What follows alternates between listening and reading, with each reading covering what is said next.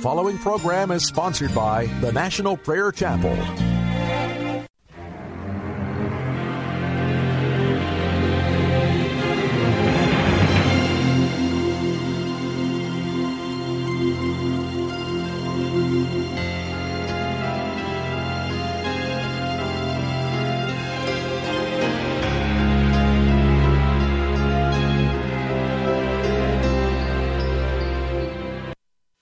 Life is a journey. Where will you go? Will you arrive there? Are we all right? We're having some technical difficulties again today.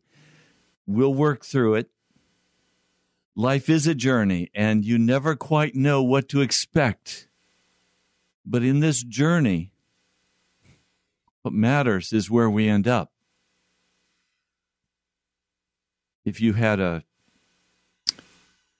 a trip to make and you got up in the morning and you went and packed your clothing and you packed the car you got in the car and you began to drive what direction would you head? Would you just drive aimlessly? Would you get in the car and take whichever road was closest whichever road seemed most pleasant to you? No. You would get your GPS and you would check the route. Or if you're old fashioned, you'd look at a map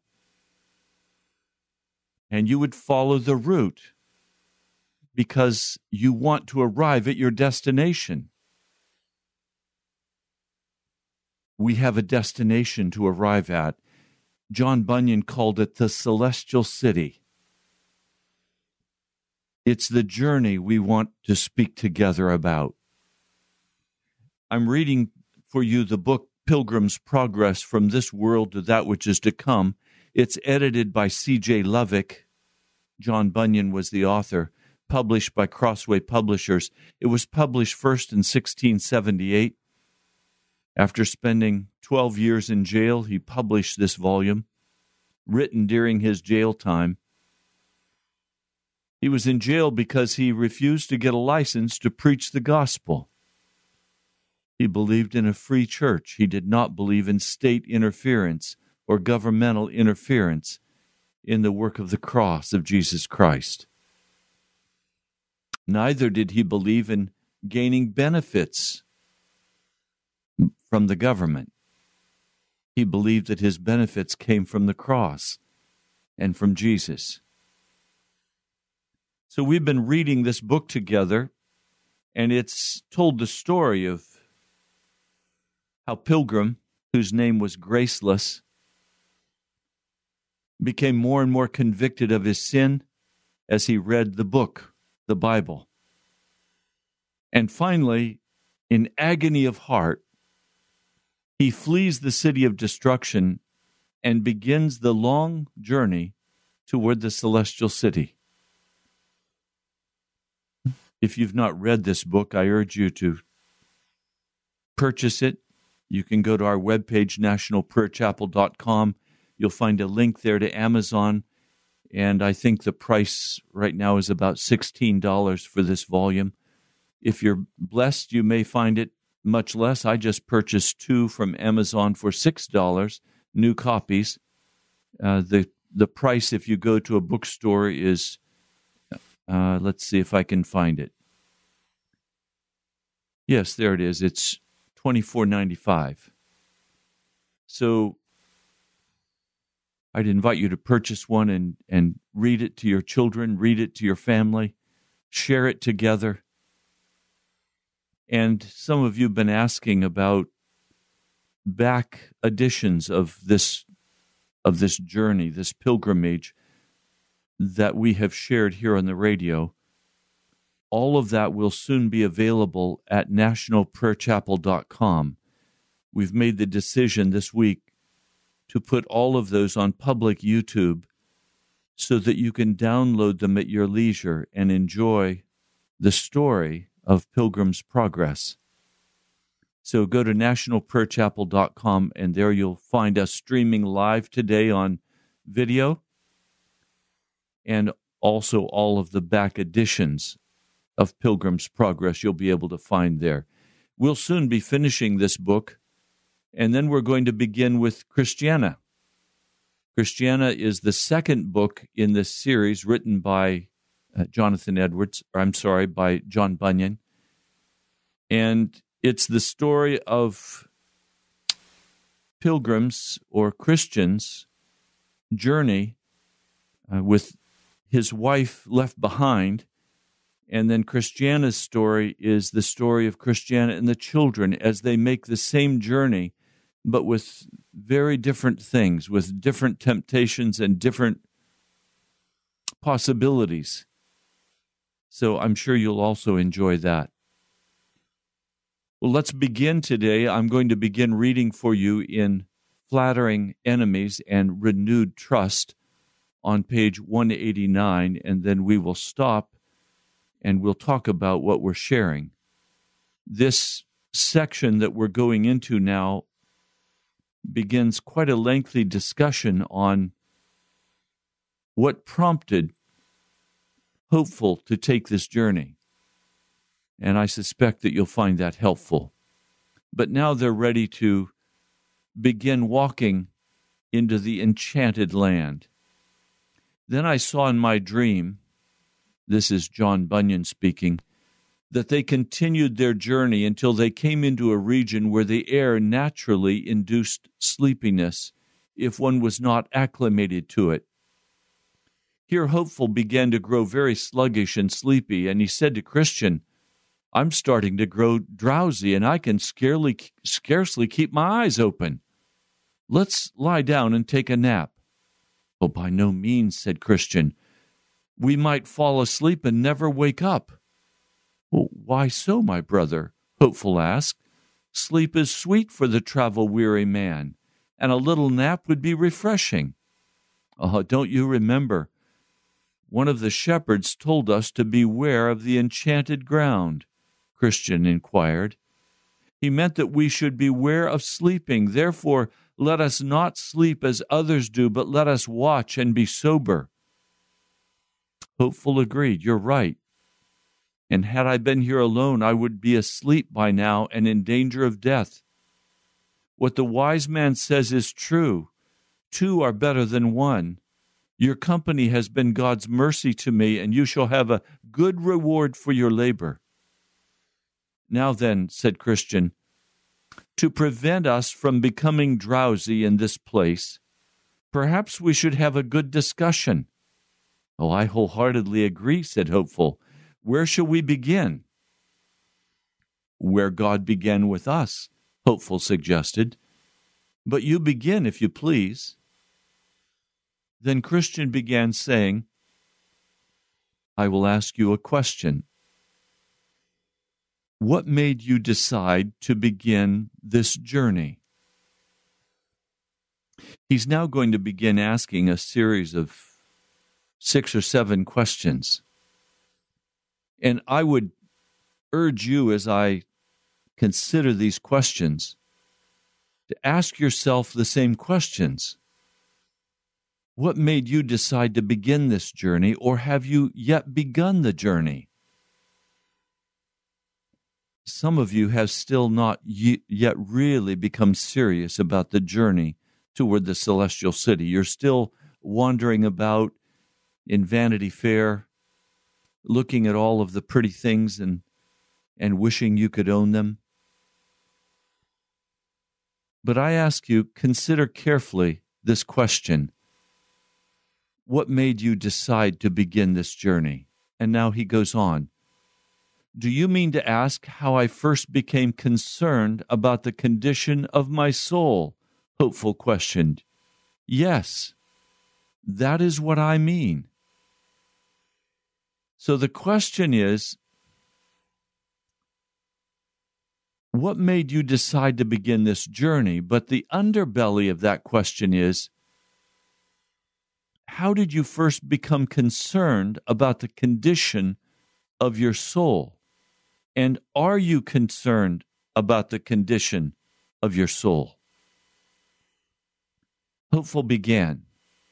For a long time, I was delighted with all the things you could see and buy at Vanity Fair. I am certain that had I continued in this way, I would have been drowned in perdition and destruction. What kinds of things are you talking about? Christian wondered. All the treasures and riches of the world, Hopeful said. Also, I delighted in rioting and reveling, drinking, swearing, lying, uncleanness, Sabbath breaking, and all the other things that destroy the soul. But one day I began to hear and consider things that are divine, which I heard from you and beloved faithful who was put to death for his faith and the testimony of his good life in Vanity Fair, I was convinced that the end of these things is death, and that for these things' sake cometh the wrath of God upon the children of disobedience. So you see the setup now for this discussion. I wish I could have this discussion with you right now. And I would ask you, when did you first become concerned about the condition of your soul? And then, what was it in your heart that caused you to begin to think about these things? Our phone number here in the studio is 877 534 0780. My name is Ray Greenlay. I pastor the National Prayer Chapel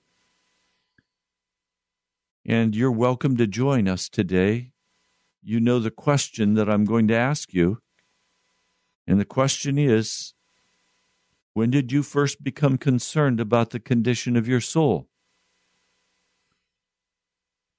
And, and what have you done with this question? How are you walking with Jesus? So our number is 877 534 0780. Hi, Sandy. Welcome. What would Hi, you like to share? How are you? Good. Good. Um, I don't know if you got my email uh, last night, but I fell yesterday and really got hurt. I was going up my stairs during the rain and rushing, and I fell backwards about four steps down, landing very hard on the concrete on my left hip. And um, Jesus was so merciful because I did not lose consciousness. And I'm going, okay, I'm alive. I did not lose consciousness, and I sat up, and I went, "Thank you, Jesus. I can sit up." And um, I had to call a neighbor to ask his help to to get me inside. And uh, I've just been praising Jesus that I can walk, Yes. and uh, I I got this, you know, my whole left side is beautiful colors, but um, he was just Jesus was just so merciful. I mean, he allowed the the whole situation to happen, but he just it was just incredible that I'm walking and I did not hit my head. And it was just I've just been praising him because this this this was a big this was a big deal. I landed hard on the sidewalk.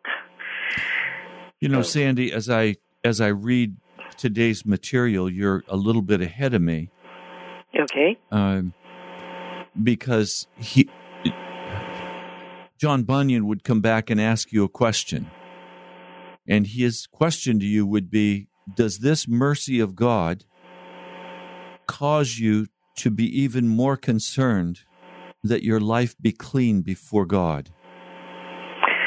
Uh, emphatic yes.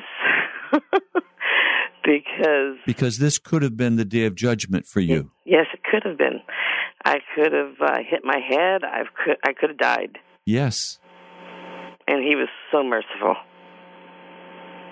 And it really raises the question is there any area of your heart or your life where you know you're not right with Jesus and you need to consider carefully his mercy and his grace and praise him for that and then allow him to quicken you in any area he needs to?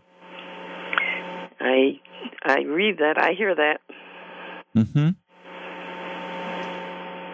Okay. Anything else you'd like to share?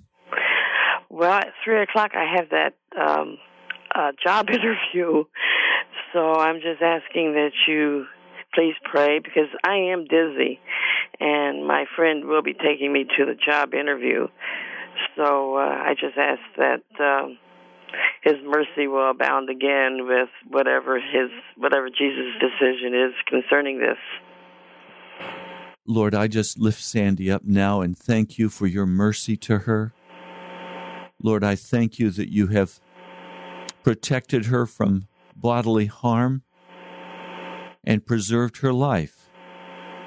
And I ask, Lord, that as she goes to this job interview, that you would give her favor, that she would know it is nothing of her ability that has gained this favor. Amen. It is simply your mercy and your kindness and your grace. For Lord, we don't deserve your mercy, but you have poured it out with abundance into our hearts and into our lives.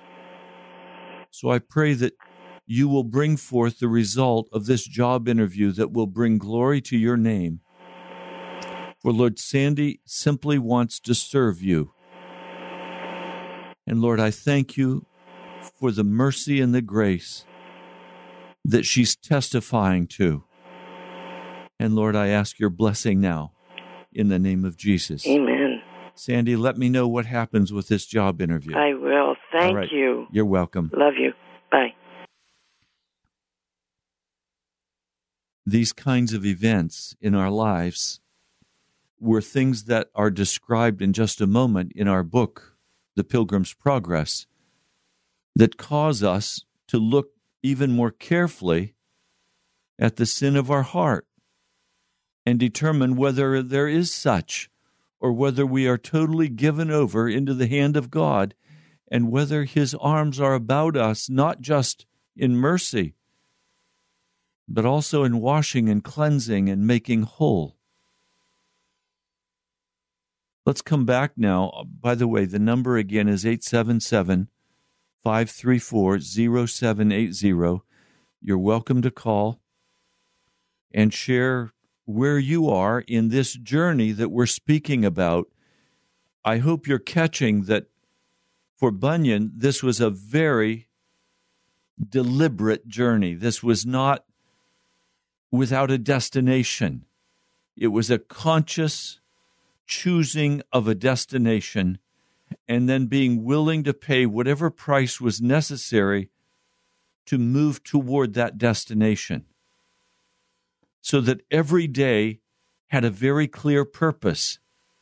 And it was a twofold purpose. First, it was to make his way toward that celestial city. And two, it was to use all of his energy, time, and money in the service of Jesus Christ. Just before I came on the air, I called and spoke with a dear brother, and he was going into a meeting, an important meeting, and he said to me, My only prayer, Pastor, is that everything be put in its proper place, that I could serve Jesus. See, that's the heart of a redeemed man or woman. That everything be put in its proper place so that we could serve Jesus Christ. It's not a matter of our saying, Oh, look at the trouble I'm in, Lord. Come and help me. Come and come and rescue me. Come and do this and that.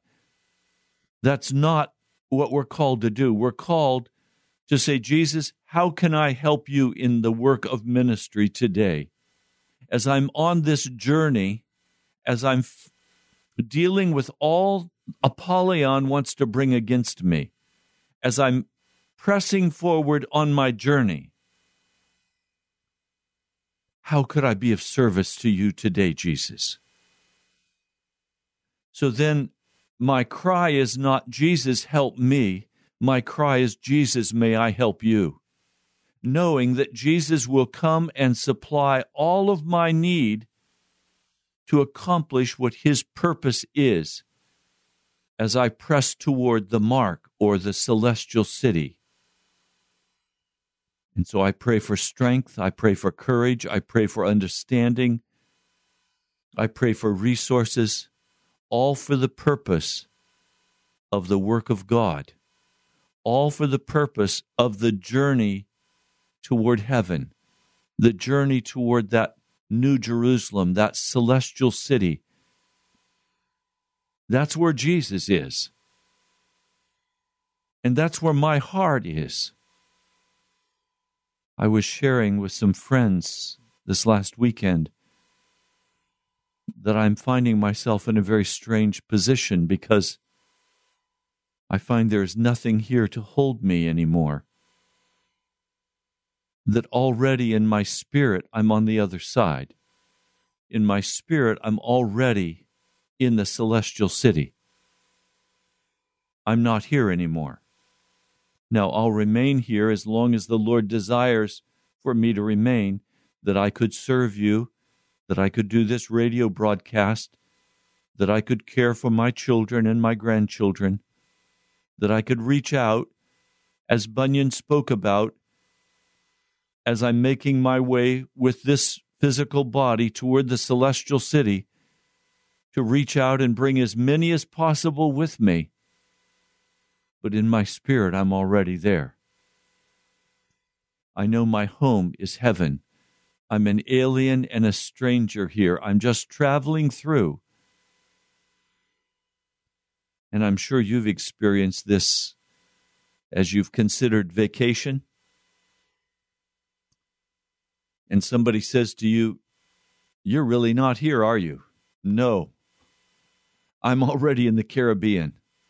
I'm already on that island. I'm at St. John's. I'm or I'm in Florida or I'm in Canada or I'm wherever the vacation's going to be. I'm already on vacation.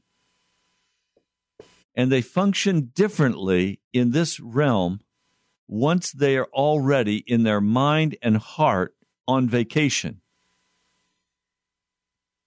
Well, I'm already in heaven. That's where I want to be.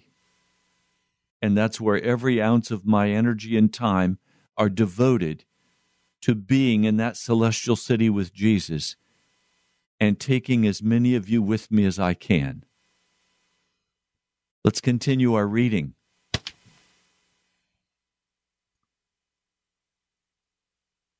For a long time, I was delighted with all the things you could see and buy at Vanity Fair. And by the way, you can buy Mercedes in Vanity Fair. You can buy every kind of high end automobile and every kind of beautiful house, every kind of entertainment. You can buy anything your heart desires in Vanity Fair. I'm certain that had I continued in this way, I would have been drowned in perdition and destruction. What kinds of things are you talking about? Christian wondered. All the treasures and riches of the world, Hopeful said. Also, I delighted in rioting and reveling, drinking, swearing, lying, uncleanness. Now, I've got to stop. I hear people say, Hey, come on, let's go out tonight and have a good time. Well, what does that good time entail? It entails getting drunk, maybe picking up a woman or a woman picking up a guy and doing a one night stand. It involves laughing and telling dirty jokes. It involves all kinds of uncleanness for many people. That's what Hopeful's talking about.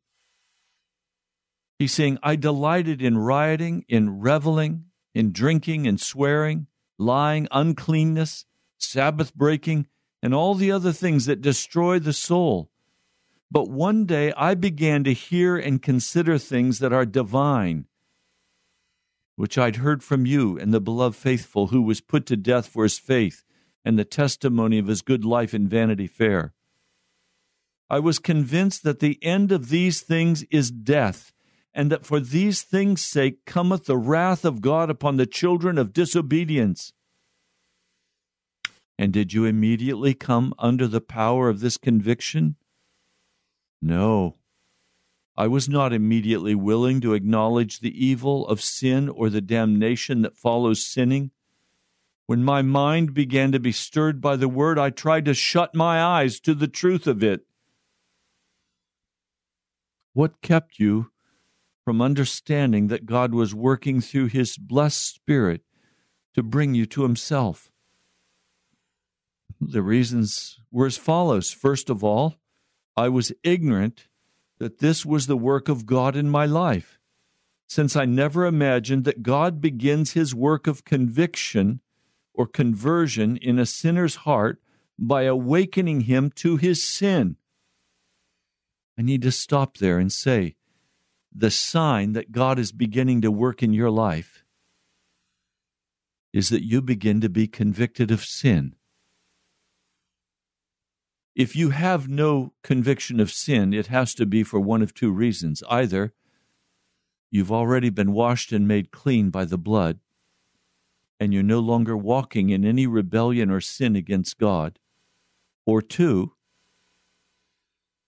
you've hardened your heart against the work of the Holy Spirit. And by hardening your heart against the Holy Spirit, his conviction no longer moves in your spirit, in your soul. I was in that condition a number of years ago. Someone said to me, Pastor, you need to repent. I said, Come on, what do I have to repent of? I repented of my sins when I was converted. I don't have anything to repent of, which was an utter untruth. I was pastoring a seeker sensitive church. It was a, a go go rock and roll church with all the action of today's modern church. I was ambitious. I was filled with selfishness. I was walking in all kinds of unbelief and hostility. I had unforgiveness in my heart. I was bitter. I look back and I shudder. I say, Lord, I was so blind. None of that changed until a great hunger upon my dad's death as I stood at his casket. A great hunger began to rise up in my soul because I was looking at my father's life and it was a righteous life. It was a life of sacrifice. It was a life of giving for the gospel of Jesus. It was a life of humble service. And I began to compare myself with my dad. And the Holy Spirit used that and began to bring me under deep conviction of sin. And I went back to my prayer closet and I did something I'd never done before. I said, Lord, I'm going to give you one hour a day to deal with my heart. And I would leave my office and I would go to that prayer closet and I'd get on my knees. And the first day, after 10 minutes, I'd said everything I had to say. I was done. But I had the alarm clock set for one hour because I'd promised Jesus one hour. Remember, he said to the disciples, Could you not even wait and pray for one hour? I said, Okay, Lord, I'll do the hour. I didn't know what to do, I didn't know what to say.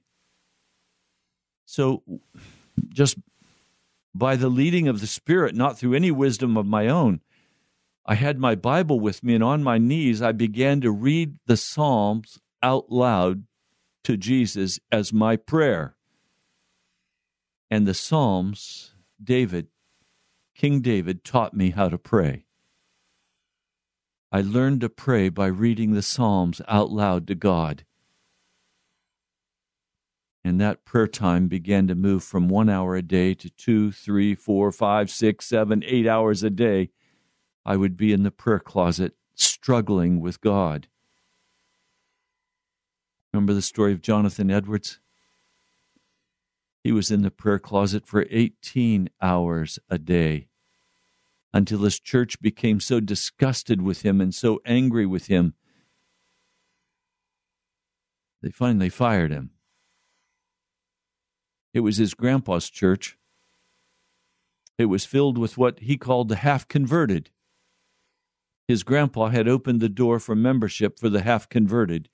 These were the people who wanted the services of the church. They wanted prayer meeting, they wanted a worship service, they wanted the communion, they wanted uh, baptisms, they wanted burials, funerals, they wanted marriage ceremonies, but they were not sold out to Jesus, and they walked in known sin. Edwards called them the half converted, and finally, in his desperation, out of those 18 hours a day, month after month in his prayer closet, he penned the sermon, Sinners in the Hands of an Angry God, and he preached it in his church, and they yawned at him. A neighboring church heard about it, and they asked him to please come preach it there. And one of the greatest revivals in American history broke out as men and women thought they were being tilted into hell. And when they saw their true condition before God, they repented. Well, Edwards Church fired him. And he went from there and pastored a, a little group of native Indian children. He taught them how to read. He tutored them in reading by teaching them to read the Bible. And it's while he was in that humble place of service that Princeton University invited him to come and be the president of their university. Well, today we're in a very similar place. Sinners in the hands of an angry God could be proclaimed on this radio, and many of you would just yawn. But I pray some of you are being convicted, and you're beginning to consider your sin, and you're beginning to turn your heart toward heaven and you're beginning to pay the price to follow after Jesus Christ. And then there are others of you who are like me, many years in this journey, earnest and desirous of arriving. Let's go back to our story. What kept you from understanding that God was working through His blessed Spirit to bring you to Himself? Hopeful said, first of all, I was ignorant that this was the work of God in my life, since I never imagined that God begins his work of conviction in a sinner's life by awakening him to his sin. And by the way, if you get angry with this broadcast, as some of you have said you do, it's because the Holy Spirit is beginning to convict you of your sin. So don't throw it off. Let the Holy Spirit work in your heart. Then there was the appeal that sin held over my flesh. I was reluctant, he said, to abandon it. Another reason I refused then to repent was that I did not want to part ways with my old companions, whose company and entertainments were very desirable to me. Finally, the times in which I came under the conviction of sin were so troublesome and so frightening that I did everything I could to cast these times out of my memory. Then there were times when you were not in trouble. Then there were times when you were not troubled in your mind and soul? asked Christian.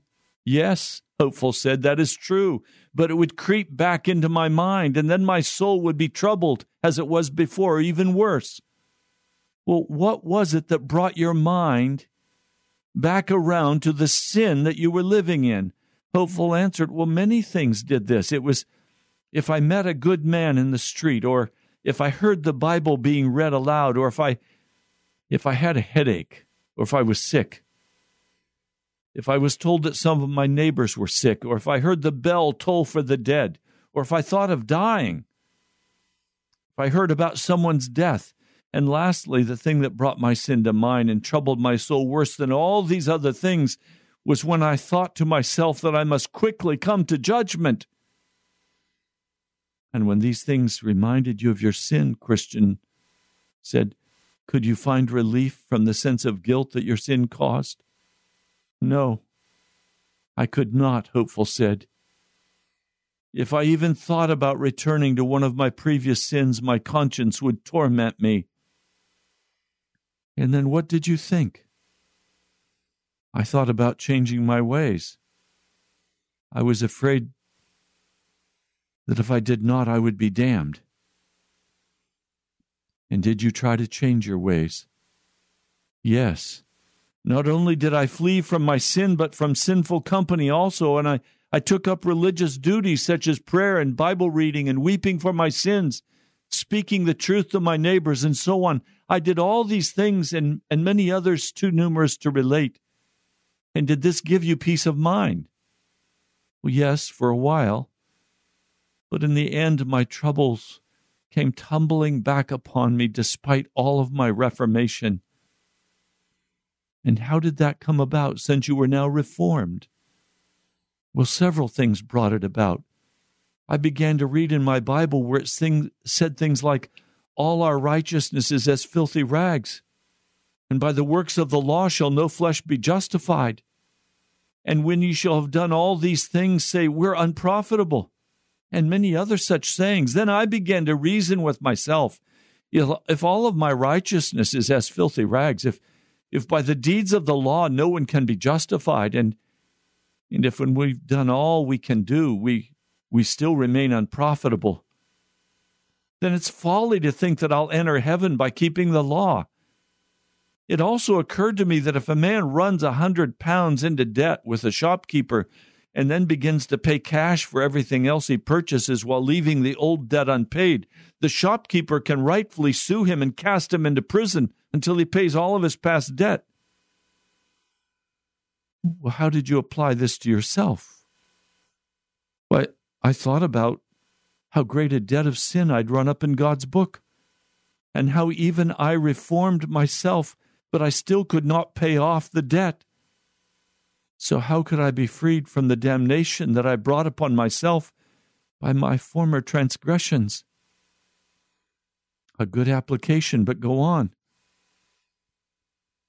I want to stop a minute and just say God's wrath is on all men. God hates all men in this world. Now, I know it says, For God so loved the world, and He does. But He hates sin, and He doesn't separate the sin from the sinner. He hates sin, and He hates men who sin. There has to be a redemption from sin. If there is no redemption from sin, there is no redemption.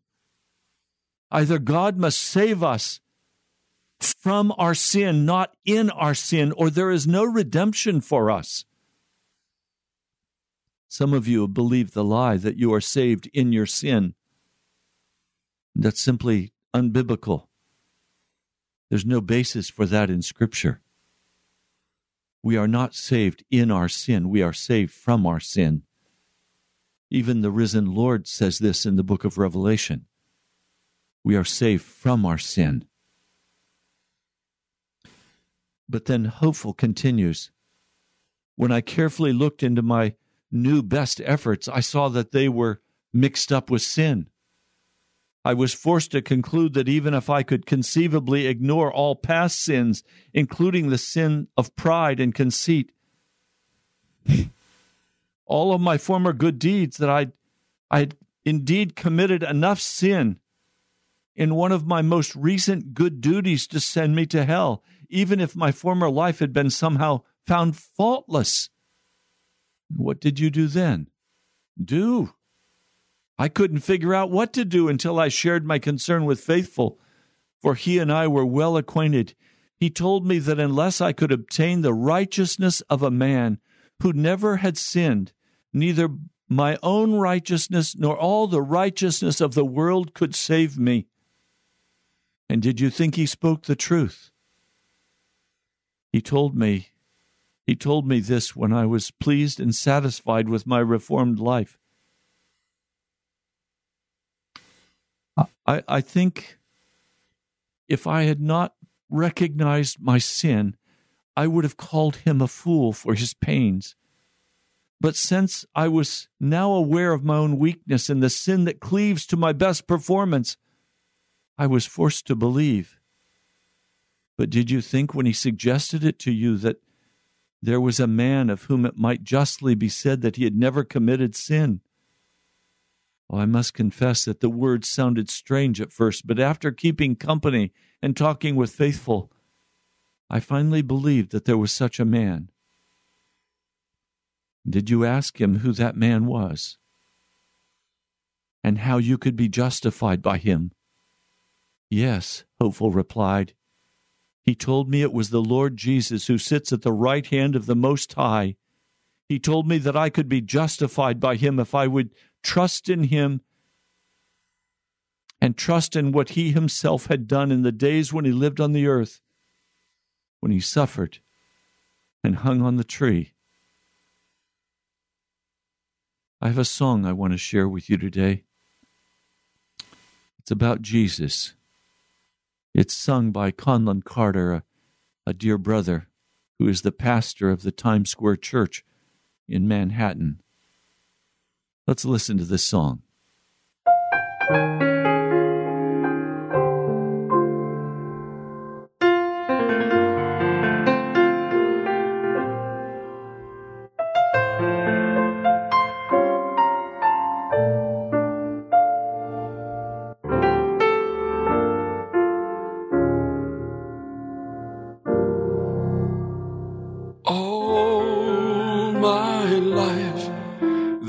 Was a truth I longed to see.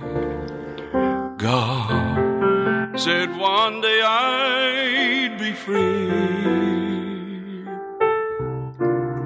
All trying led to failure. That's when I heard him whisper,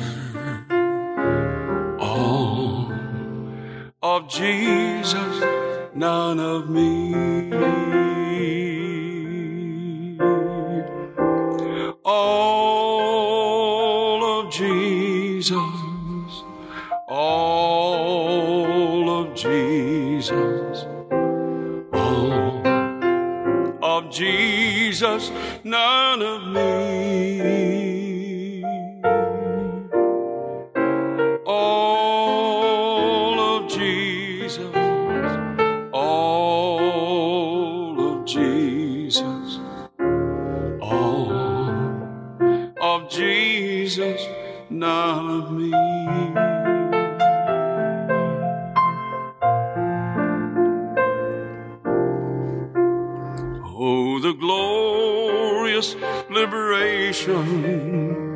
And endless celebration when I found him in wondrous jubilee. Should you ask, I'll gladly tell you of the key to our salvation. All of Jesus, none of me.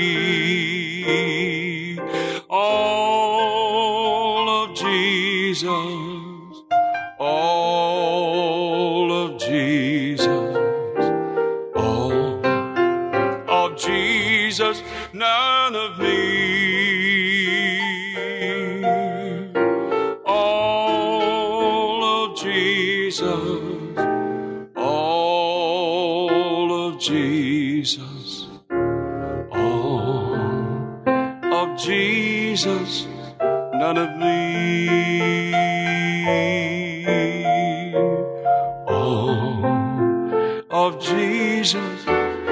of me.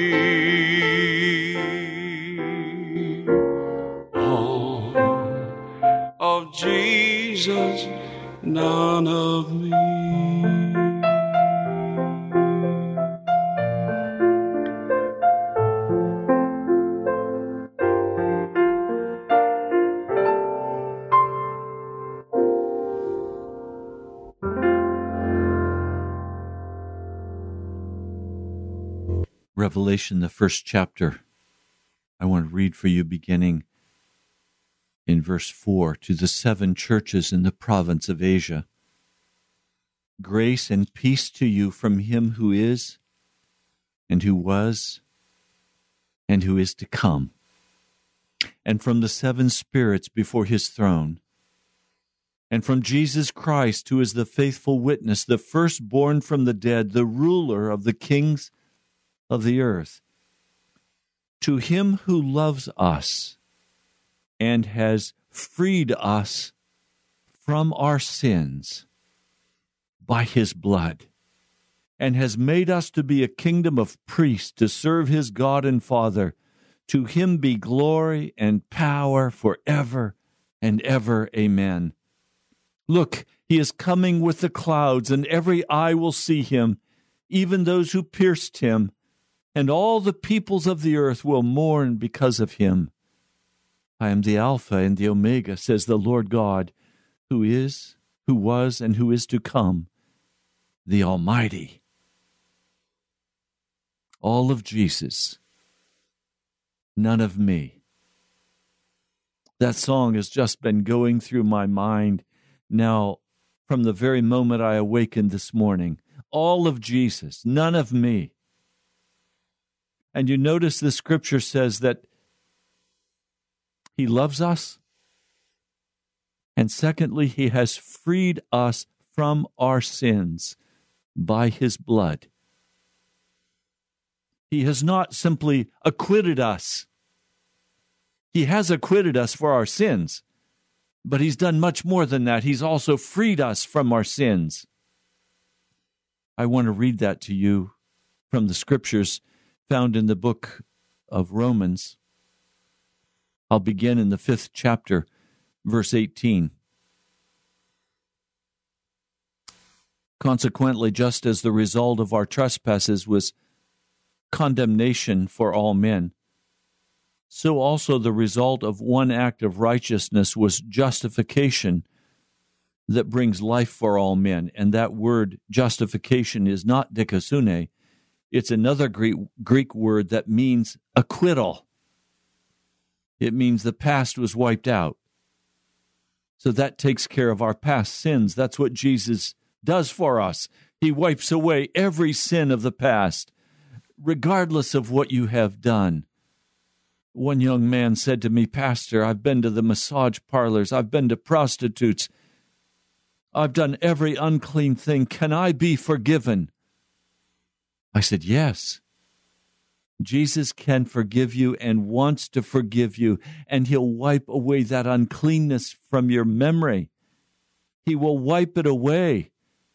Stand by faith. And I talked with him about the blood and the work of the blood in cleansing him for his past. I said, Now let's talk about what he'll do for you today. Verse 19 For just as through the disobedience of the one man the many were made sinners, so also through the obedience of the one man the many will be made righteous not declared righteous, made righteous. The law was added so that the trespasses might increase. But where sin increased, grace increased all the more, so that just as sin reigned in death, so also grace might reign through righteousness to bring eternal life through Jesus Christ our Lord. Grace does not reign through sin, grace reigns through dikaiosune, it reigns through righteousness.